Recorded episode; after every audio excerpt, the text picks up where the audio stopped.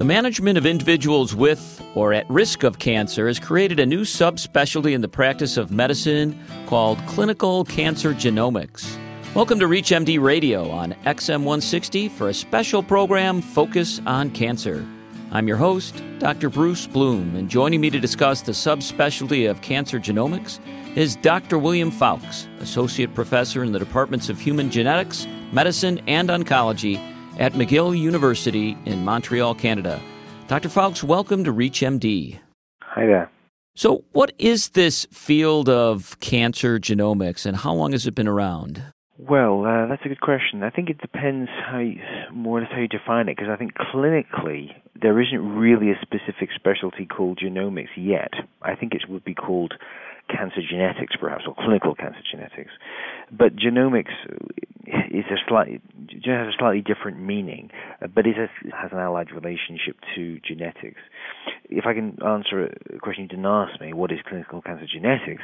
That really is is taking care of people who are at risk of a high risk of developing a cancer or have developed a cancer and are from a family where there may be an inherited ability to that cancer. So this is it's, it's part of genetics and it's part of oncology. So it's like a subspecialty of, of both, if you like. And how long have we had this cancer clinical genetics subspecialty? First clinics started out really in the United Kingdom, probably in the 1970s and 80s when they were running particularly polyposis clinics, people who had polyposis. And these were one of the first clinics that started out at St Mark's Hospital in London. And I think that was the starting point for a lot of this work. Henry Lynch, of course, in Omaha, Nebraska, has been running his own service since the 60s. So there have been a number of pioneers in this area, but it's only really in the last, I would say, 10 or 15 years that this has really taken off, and only in the last 10 years or so that we have a lot of cancer genetic counselors. And for example, in the province of Ontario in, in Canada, if you exclude prenatal diagnosis, counseling for breast and ovarian cancer is that occupies most of the majority of the time of all of the genetic counselors in that province. So it's clearly a specialty that's increasing. And the people that fill this subspecialty or this specialty, are they physicians, nurses, and what are their roles in working in this subspecialty? Right, that's a good question. I, th- I think one of the problems, in a way, is to do with the way, certainly in the US, the way that medical genetics is structured, is that medical genetics physicians have tended not to play as big a role in cancer genetics as they might have done.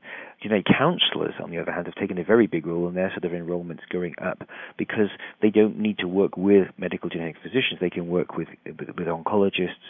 They work in cancer centers. They can work in clinics. They don't need to be associated with a medical geneticist. So the medical genetics community is involved in cancer genetics, but the oncology community is also involved, and some of the leading players in clinical cancer genetics are actually not geneticists, they're actually oncologists. So it's a sort of a mixed bag, the training at the moment. And how do patients get an appointment with or learn about the fact that somebody has this subspecialty training? Is it at diagnosis? Is it before diagnosis? Is it with the family? How does it, the patient get involved? Well, we would hope they would happen before diagnosis, because after all, the, the main goal, you could argue, is prevention not treatment, to prevent cancer from happening in a person rather than waiting until it happens. So you'd like to have patients referred before they've been diagnosed. But in order to find out what the diagnosis really is in a family, you often need an affected person, i.e., someone who's had cancer, as well. So you need alertness at several levels. You need family doctors to be aware of this, so the family doctors should take a family history from patients. It's not very difficult, it takes a few minutes, and yet it's incredibly revealing and contains most of the information anybody will ever need.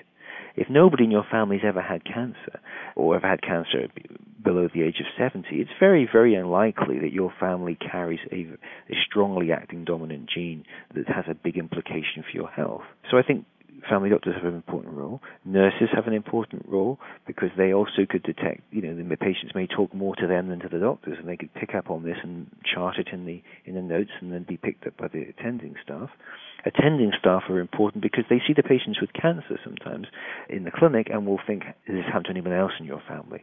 And then they would refer to a clinical cancer specialist, such as myself or colleagues like me who work in either oncology or in genetics, and then we would start the process working with genetic counselors, working with other, profession, other health professionals to try to tease out what are the real issues here at hand. There's a lot of counseling involved. There can be psychosocial counseling. There's also some discussion about risk profiling, for example, what risk does this person really have, modeling of their risk, and so on, and also discussions possibly about specific treatments that the patient may be suitable for. So, give us an example of the kinds of treatments. So, let's say you discover in my family a predisposition to some early cancer and you're counseling us. What would you be advising me particularly to be doing or my children particularly to be doing? Well, I think management obviously can be, for every disease, can be split into three parts prevention, early diagnosis, and treatment. So, assuming that, assuming that you don't need treatment right now, we'd focus on prevention, and early diagnosis. So, for example, if you had a strong family history of colon cancer, we'd be talking to you about the possibility of modifying your diet, although the data there aren't terribly strong. Clearly, we'd like to make sure that you, your weight isn't too much and that you're eating a, a good diet. Uh, so these would be the prevention aspects. At the moment, there aren't really very good drugs for preventing colon cancer, but these are probably coming down the road in the future. We'd also talk about early diagnosis. Probably the mainstay would be colonoscopy and fecal occult bloods and other tests of that type. So we'd be talking to you about making sure these are done regularly, trying to find out who really is at risk. Because, for example, although you may have a strong family history of colon cancer, you personally may not be at high risk because there might be a gene, for example, say your father had colon cancer at 35 and your sister had endometrial cancer at 40. Your father and your sister may well have this gene, uh, one of these so called Lynch syndrome genes. I mentioned Henry Lynch earlier, so it's named after him, Henry Lynch. So Lynch syndrome genes. But you may not have it because it's a 50 50 chance. So uh, that could be very helpful to you because you wouldn't need screening. It would be a waste of your time and waste of money for you to have intensive screening for disease which you're not susceptible to. So I think that's our, one of our important rules is to find out actually what is your risk level and how are you going to handle that risk. So let's follow up on that last little bit. So let's say I did have this history with my dad and my sister. What would you do now to assess whether I have that Lynch gene or I don't have that Lynch gene? Well, I'd start with someone who actually has had cancer. So I'd start with your father if he's still living, or your sister, and I'd ask you, would you be prepared to contact them to come and see us? Because really, we'd like to start with someone who actually has the disease, because they're more likely to have the genetic change than you, who don't have the disease, which makes sense. So if you were agreeable, you would contact your sister or your father, and one or other or both of them would then come in and see us in our clinic. We would then talk to them about the situation, with or without you, and discuss the possibility of testing, first of all, their tumor that they've had for certain proteins, the Lynch syndrome proteins, if you like, that might be absent in their tumor. And if those proteins are absent, then we could then follow it up with a blood test to try and tie down exactly what was the genetic change that was causing those proteins to be abnormal. If we find that genetic change, we could offer that test to you. Then you have it or you don't have it. If you have it, you need to be followed up in the kind of way I was discussing earlier. If you don't, well, then you don't. So uh, hopefully it can be a fairly straightforward process. Sometimes it's tricky. Sometimes you don't know why it happens. Sometimes you don't have any clues, and, and it isn't Lynch syndrome and so on. You have to take a more, more empirical view of things. But the aim certainly is to try to find the mutation so that you can better guide you with regard to preventive and early diagnostic actions. If you've just joined us, you're listening to ReachMD Radio on XM160, the channel for medical professionals. I'm your host, Dr. Bruce Bloom. And with us is Dr. William Foulkes, Associate Professor in the Departments of Human Genetics, Medicine, and Oncology at McGill University in Montreal, Canada. We're discussing the new subspecialty of cancer genetics. So let's continue on that path that we were talking about before. If my dad and my sister aren't available, are you still going to be able to do some counseling and some testing for me? Yeah, possibly. I mean, it depends on a number of factors. But first of all, if your father and your sister were not available, it depends what you mean by that. If you mean that they were deceased, then in certain jurisdictions you might have the ability to get hold of their tissue from the hospital where they were treated and actually do the same test that would have been done had they been alive. So that might give us a clue as to which gene was involved, and then we could offer that test to you, even if we couldn't offer it to your deceased relatives.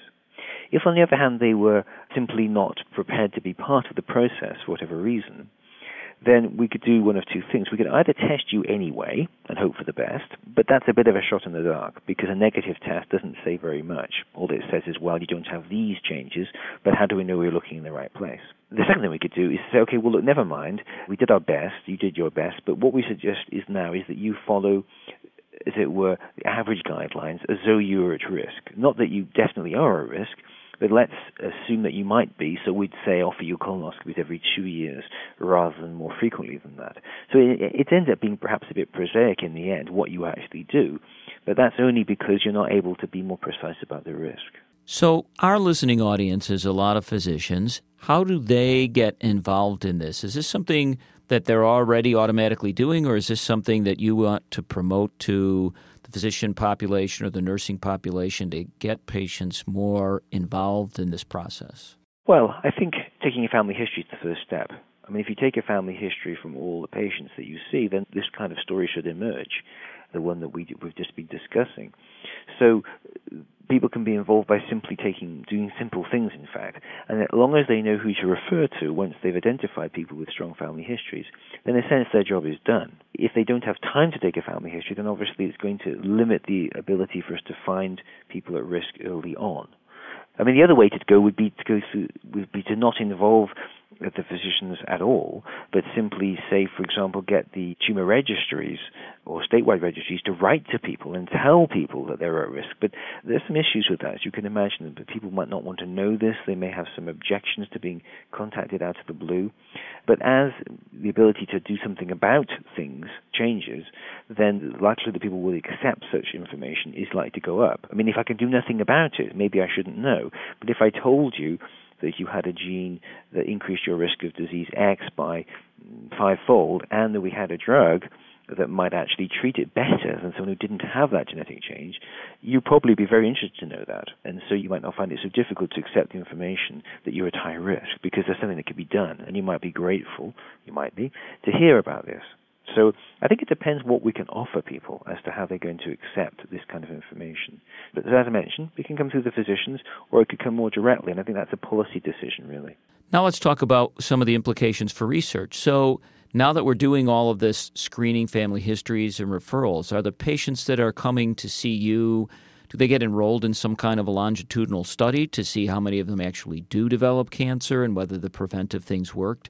Yeah, many centers are doing such research to try to try to tease out these questions, whether whether exactly whether preventive interventions work, what the risk factors for these diseases are, what modifying factors there are, because clearly not everybody with a gene quote unquote for breast cancer gets breast cancer. I mean, many do, but many don't. Or probably the majority do, but many don't. And why does that happen? Is it purely chance, or are there other factors at play? So yes, many many centers are doing research collaboratively on their own, nationally, internationally. There's huge studies going on all around the world, in fact, to, to look at these factors.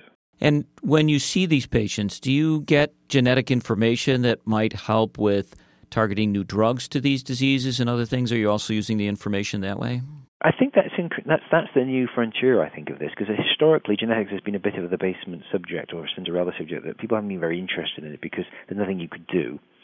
Whereas now we're finding that because your inherited component, if you like, the genes that we carry, could influence our treatment, it seems now, then obviously knowing about it beforehand, as I was alluding to earlier, could actually be information you want to know. So, for example, people with mutations in BRCA1 or 2, the breast cancer genes, may be more sensitive to certain chemotherapy drugs than other people, and they may be less sensitive than other people to, to other drugs. So this is emerging research, and nothing's completely certain yet. But there is some suggestion, for example, that platinum salts might be particularly effective in BRCA1 2 gene carriers who develop breast and certainly ovarian cancer, and that might be something that could change their treatment. And I don't think, as I say, this is quite ready yet, but I'm pretty sure this, that either platinum or drugs like that will be used specifically for those who have mutations. So knowing about your genetic status won't just be a question of, aha, that's why it happened. Oh, and by the way, your children are at risk. But this is going to affect your own treatment, maybe your own chance of surviving. So that would put a very different spin on the whole way in which genetics was seen, it seems to me anyway. I'd like to thank our guest, Dr. William Foulkes. We've been discussing the subspecialty of cancer genetics. I'm your host, Dr. Bruce Bloom, and you've been listening to a special program, Focus on Cancer, on ReachMD Radio on XM 160, the channel for medical professionals. ReachMD is online, on demand, and on air. Please visit us at ReachMD.com, and thank you for listening.